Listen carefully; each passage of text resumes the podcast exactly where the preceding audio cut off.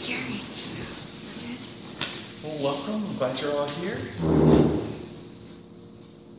This is a good crowd. We've been a little bit small the last few weeks, and that's okay. Um, so we're going to do a few different practices, and then after that, I'm going to give a talk that's supposed to encourage you, and that'll be it. So, um, has anybody never meditated before? Okay, good. That's no, that's normal. So um, I do like to give the instructions every time, even when it's people that I know have gotten the instructions before. It just helps to remind myself and to remind others, I think. So go ahead and sit up as straight as you can. And I've always found that if I start to slouch, um, my mind starts wandering and my back starts to hurt, and it's just unpleasant. So it always helps to, um, once in a while, just know, oh, I'm slouching, and then straighten myself. So that's what I, I tend to think about. It's really important to have a straight back. When I used to teach kids how to meditate, I would tell them to pretend there was a string holding up their back straight, and that's kind of creepy now that I think about it. But just keep your back straight, or your, your back's going to hurt eventually. And I like to do an eyes open practice. Um, that said, though, if you'd like to meditate with your eyes closed, I do think that's okay.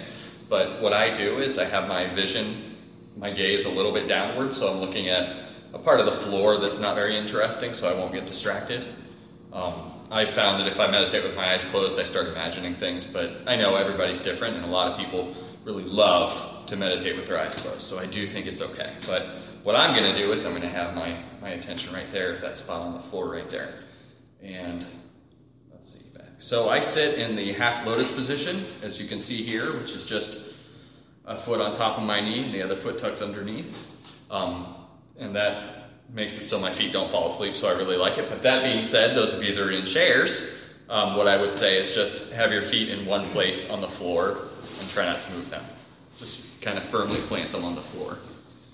And the reason for this, and I'll, I'll say the same thing when I talk about what to do with our hands, the reason for this is if we don't have a plan for what our parts are doing, then it can be a point of distraction. We can fidget very easily, and that's what we're trying to avoid.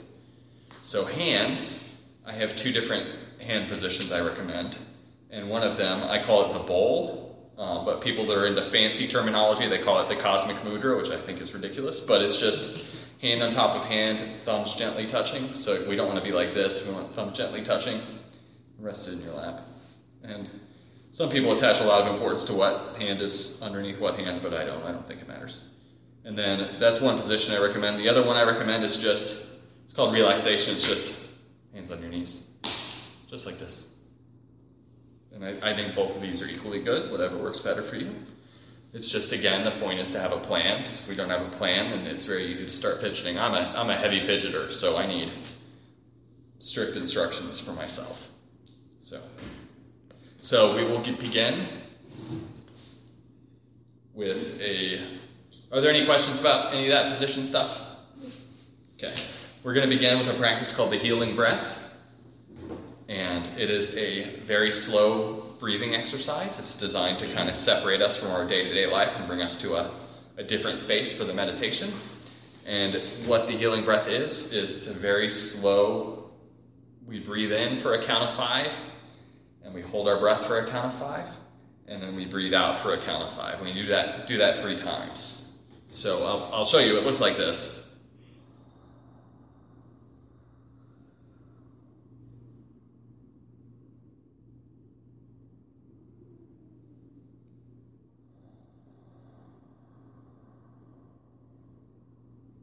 So, and I really like that as a bookend for meditation practice. And then it's also a thing, a, a portable practice that can be used anytime. Um, if I'm struggling with something, if I'm stuck in traffic, if the kids aren't listening or whatever, I can center myself. I can just say, okay, I'm going to do the healing breath and I'm going to think more clearly in this frustrating situation. But it's great as a bookend for meditation. So we're going to do that three times. So I'm going to instruct you. Go ahead and breathe in. Hold your breath. Breathe out.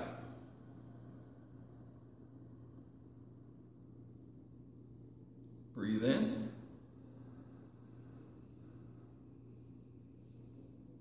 Hold your breath. Breathe out.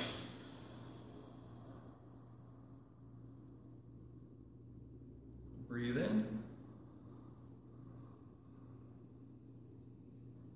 Hold your breath.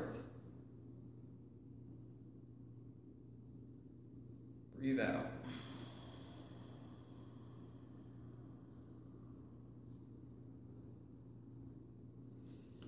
So now um, we're going to do the practice that's called mindfulness of breathing.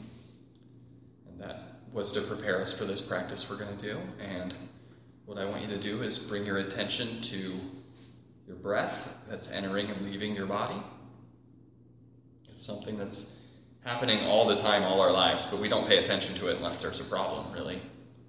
So that, that is what makes it a helpful anchor for our meditation practice. So I want you to, there's two, there's two versions of this, and one option is you bring your attention to your nose, to the air coming in and going out. And the other option, um, if that's very difficult, is you can bring your attention to the way your belly rises and falls. And we're not going to try to manipulate our breath. We're not going to try to breathe very slowly or anything. We're just going to pay attention to it. And what I want to invite you to do is what's called the practice of counting. And that is on your next in breath, mentally note one, and on the out breath, mentally note two. And that way, every time something comes into your mind to distract you, every time you hear a sound and you think, What is that? or you think, What am I doing after this? or why am I here? We just go back to one on the next in breath. We don't beat ourselves up when we lose track of the meditation. We just go back to one. So we're going to do that for a few minutes. Just in one, out two. In one, out two. And we will do that for a few minutes and then we'll do another practice. So just, and don't beat yourself up when you struggle, when you are distracted, or when you're very distracted and you're bringing your mind back to your breath again and again and again. Just go back to one. One is always there to go back to, and that's what's really good about it. It's always there to go back to.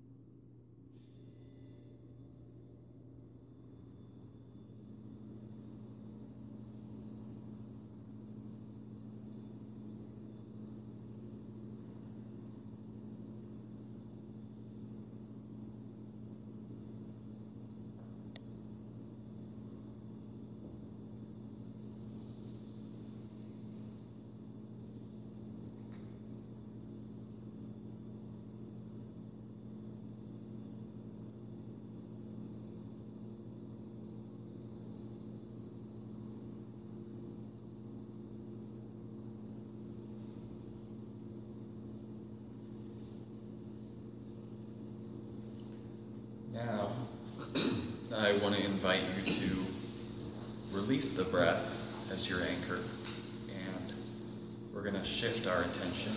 And we're not going to move. We're um, going to keep the same position, but we're going to shift our attention and do the practice that's called just sitting. So instead of using the breath as our anchor, the intention is we will not have an anchor at all. We will just try to be fully present with our experience and just notice everything that's happening. So when I hear whatever that sound is, I just notice I hear that sound. And I don't want to go in a train of thought and start thinking, oh, what is that sound? When is that sound going to stop? But rather, just hear the sound and just notice I'm hearing a sound. And the same, if I have a daydream, just notice I'm having a daydream, but not get carried away in a train of thought. That's the intention. We'll do that for just a few minutes, just being trying to be fully present with our experience and not get carried away with any thoughts or memories or dreams.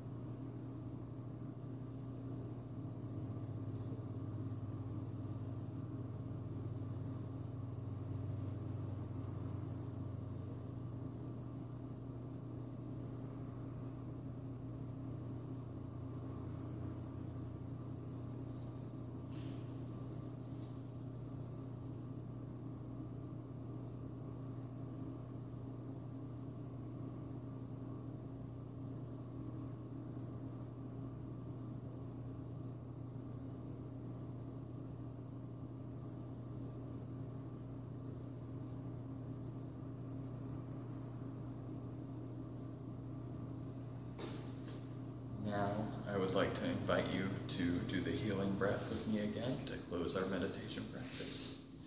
And we'll do it three times again. So go ahead and breathe in.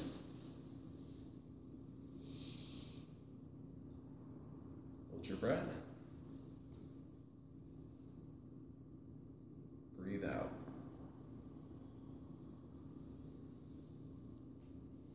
Breathe in. Hold your breath. Breathe out.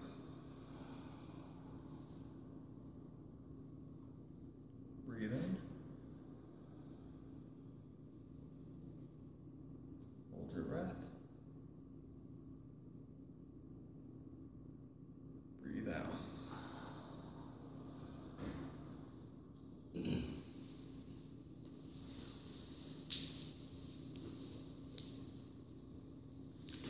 Thank you all for being here. Um, are there any questions or comments about those practices we just did? The, the meditation without the anchor seems to be a slightly more advanced uh, technique. Am I, do I have that A, a lot of impression? a lot of people find it very difficult. yes. So the intention is that the following the breath gets us kind of to a more stable place, so we're ready for the effortless or formless practice. So um, I like to give little talks at these. So I have a little talk prepared, and this talk's called "Here's the thing about meditation practice."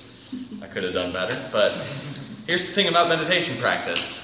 Um, like anything else that's designed to make us better people, we are going to get out of it what we put into it. So, when I first started meditating, I did what maybe a lot of people do, where I just did it when I felt like it. When I was inspired to meditate, then I would sit down and meditate. So, what did that lead to? Not doing it very much. So, I didn't do it consistently, and my practice was very rare, and that's a habit I fall into very easily, and that's sort of why I created this elaborate situation where I, I have to do it. I can't get away with not doing it because I'm, I'm here. So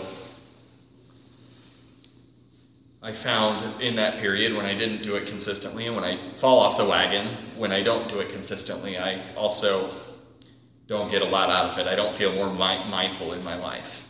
And I think a lot of people, they just start and they do it a couple times and they don't do it very consistently and so they quit. I think it happens a lot. And that's why, because people just do it a couple of times, then they feel like, oh, I'm never going to be good at this, so they quit without really giving themselves a chance. We want results, and the truth is, even, even when you start to feel like you're more mindful, more compassionate, more aware in your life, even then, still not doing it's very tempting because we're sort of addicted to not paying attention and not being fully present. So, I'm going to tell you what I do, and I would encourage you to try to do something like what I do, but I wouldn't shame you if you don't. But I would just say that what I like to do is I like to I put the kids to bed and then I meditate for 10 minutes. And I do that at home, and then I come here and I do a longer practice, and it kind of supercharges my practice because it's a longer practice here. So if you're able to do it at home, um, I do recommend that. I like to do it. I put the kids to bed and then I do it. I think first thing in the morning and at night before bed are the best times just because there's the least going on. And I also think that just 10 minutes makes a big difference. So if you can do that, if you are able to meditate at home, to find a, a place in your home that is not chaotic, which is hard for some of us, but a place that's kind of clean and kind of quiet where you can do it. And it also does help to do it in the same place every day rather than just today I'll meditate in the library, today I'll meditate in the living room, today. Rather than that, it, it helps to have the same place over and over. It's sort of, um, we have, we don't notice when it's happening, but we have these neural pathways in our brain that if we are in this place where we meditate, it kind of gets us a little bit ready beforehand because subconsciously we know to expect to enter these states. And then, so if you can meditate at home, I think that's very good. And then you come here for a longer meditation and some encouragement. And if you want to just do it here, that's okay. But I think we're just scratching the surface of what we can accomplish because if we meditate a little bit, then we're going to be a little bit more mindful, a little bit more relaxed. But if we meditate regularly and a lot, then we can transform our lives. And that it can make a di- big difference. So, next, I want to talk about obstacles to our practice. And I want to know um, if any of you have ideas for what are things that make meditation hard. And if nobody wants to speak up, that's okay. I've got a list here, but I'm wondering if anybody wants to share what makes meditation hard. Yeah, well, Yeah. I was just experiencing tonight. Um, because of multiple sclerosis, you never know what's going to happen with your body. And um, I usually meditate sitting up. Uh, I used to, before I was symptomatic, I sat like you do. Um, but that's become difficult. And now I have noticed that anytime I have my legs bent, my foot falls asleep. Oh. so my left foot kept falling asleep. So, what are your feelings of if you just, you know, like I, so my legs up resting on, on So- top of them or something? So, two things. One is, do you think if you lay down, you'll fall asleep? Yeah. Okay, I always do when I try to meditate laying down. So, um, then the second option is, yeah, well, next time let's put a chair in front of you. You can put your feet up. That's okay. Um, yeah, I think that's not a problem. Put your feet up. Definitely. Feet falling asleep is a terrible problem because that's going to take all your attention, right? Like I said, sometimes it happens, sometimes it doesn't. So. Just a little note, because I have not knee problems, but at home, if you put your feet on something, make sure that it's at a downward angle from your body instead of straight out, okay. because then you'll have the same issue, the blood flow. So you'll want just like a Makes sense. Yes. Not so much an obstacle to the routine, but for myself personally, when I first started meditating about a year ago, I was doing it in short five, ten minute intervals using the various apps that are out there. And I did this for a period of about a month or two, and I didn't notice anything changing about my ability to be in the moment, my awareness and. But when I jacked that up to a solid 30, 20 or 30 minutes of practice, the benefits were phenomenal. I don't actually have any data to support this as a, uh, as a widespread phenomenon, but if any of you find difficulties with uh, progress, making progress, maybe try meditating for longer periods of time. Can I ask you, based on what you just said, and you said you do guided meditation, which do you prefer? Which do you? I'm still a novice, so I do prefer the guided meditations, but I'm, I'm pretty confident I could uh, do it on my own if necessary. And the mileage may vary. Yeah. So yeah, I don't I don't use anything when I'm when I'm home. I just am sitting. I don't use any sort of app or anything. That that said, it's not. I don't judge those things. I just, I hadn't used one just because I didn't. Hadn't thought anything of it. Okay. I think using a, a timer has helped me as well. I use just Insight Timer, which is a nice gong sound. Otherwise, if I don't use it, if I don't have my timer, then I'm thinking, okay, is it? Yeah. How long have I been? You you'll tend to think, oh, I've probably been sitting for 30 minutes, and then you look, oh, eight minutes, great. That'll happen. We sat for 30 minutes tonight, by the way, if anybody, including the instructions, so really like 26 or 25 minutes. Um, okay, so I just want to talk about a few things that are obstacles to practice that I think people have sometimes. And one is what I call making deals, and that is when we tell ourselves, "Oh, I, I should meditate today, but I'm gonna I'll meditate longer later instead of meditating today." And the thing about that is, you're not going to meditate longer later, right? So um, that's a thing a lot of people do, and that's the thing I do anyway. And then another thing, and this is I really struggled with this in the beginning when I first started practicing. It's called I call it seeking perfection, and that is just I would meditate today, but I'm tired, or I'm having a bad day, or my imagination's really active, or whatever. Just waiting for the perfect day to meditate. That's not going to work. Um, and that was the thing I really struggled with. I really wanted the, the perfect day to practice when I've had enough sleep and when I'm not thinking about all sorts of things, but I don't think that's real. So, and then another thing is just sort of losing sight of what we're doing. So, this is meant to improve our, our lives, and if we start to think of it, if we don't think of it in that light, if we start to think of it as a chore, then it can be really, really challenging to keep doing. If we just think, ugh, I gotta go meditate, we don't want to have that attitude if we can help it. So, what we really want to have is a belief that it's something good that we're doing for ourselves. And some people like to use the word faith for that, and I think that's a really loaded word, and I think a lot of people have baggage around that word. So I just want to say a belief that it's doing good for us, that it helps us to live a more meaningful life, and that being present in our experience is a good thing. If we have that mindset, I want to be fully present. I want to, you know, when I talk to someone, I want to be able to just pay attention to them and not be daydreaming so I'm not paying attention. So if we have that mindset, we can start to take the practice more seriously. And when we take the practice more seriously, then that's when we're ready to put down our put down our shits and really be real and really be here. And often in life, we don't even know when we're not present. And that's part of our problem too.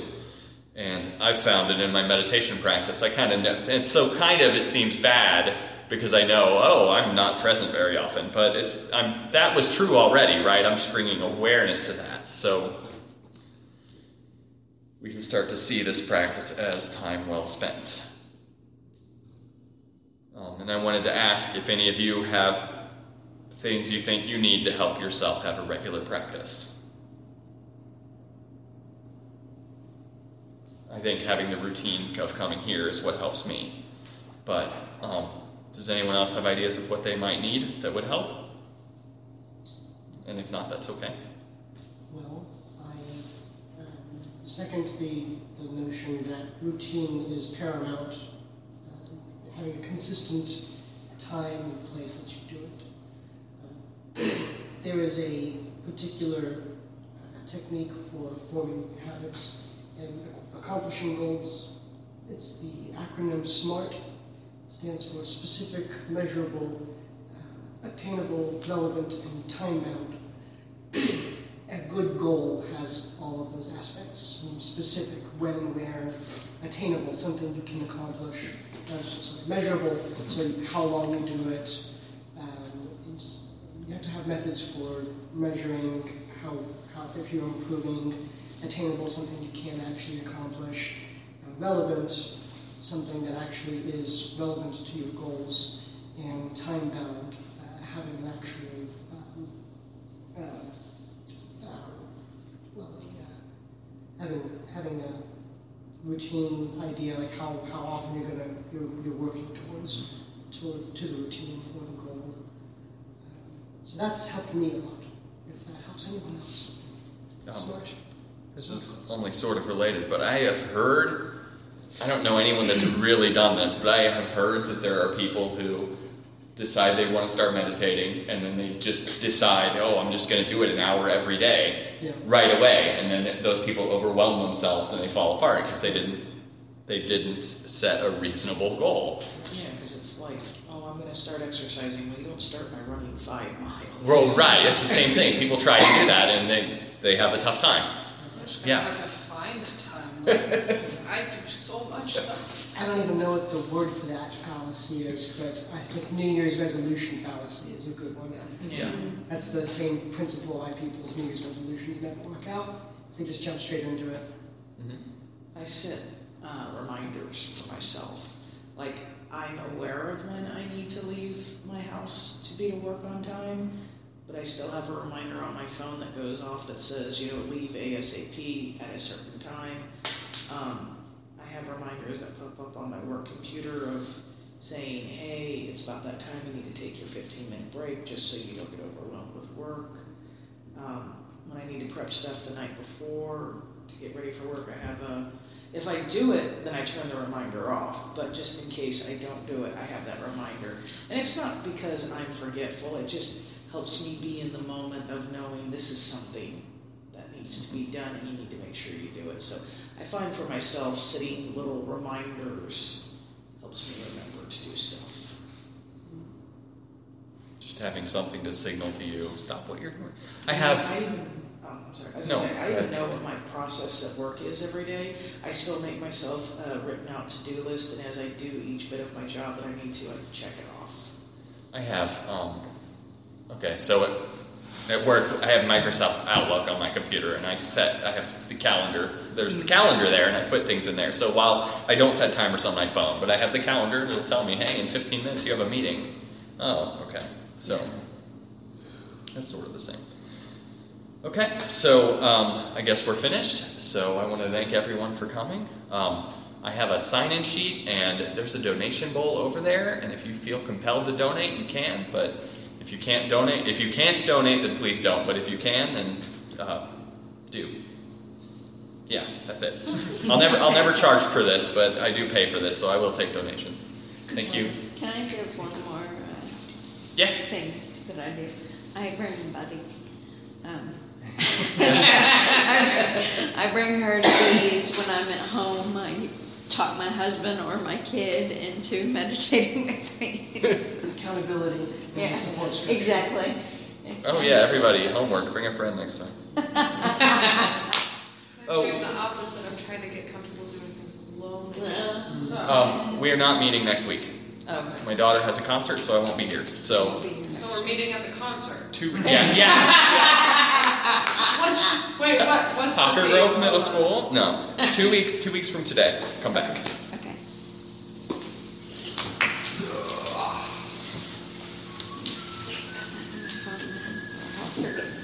Do you want to just meditate at your house next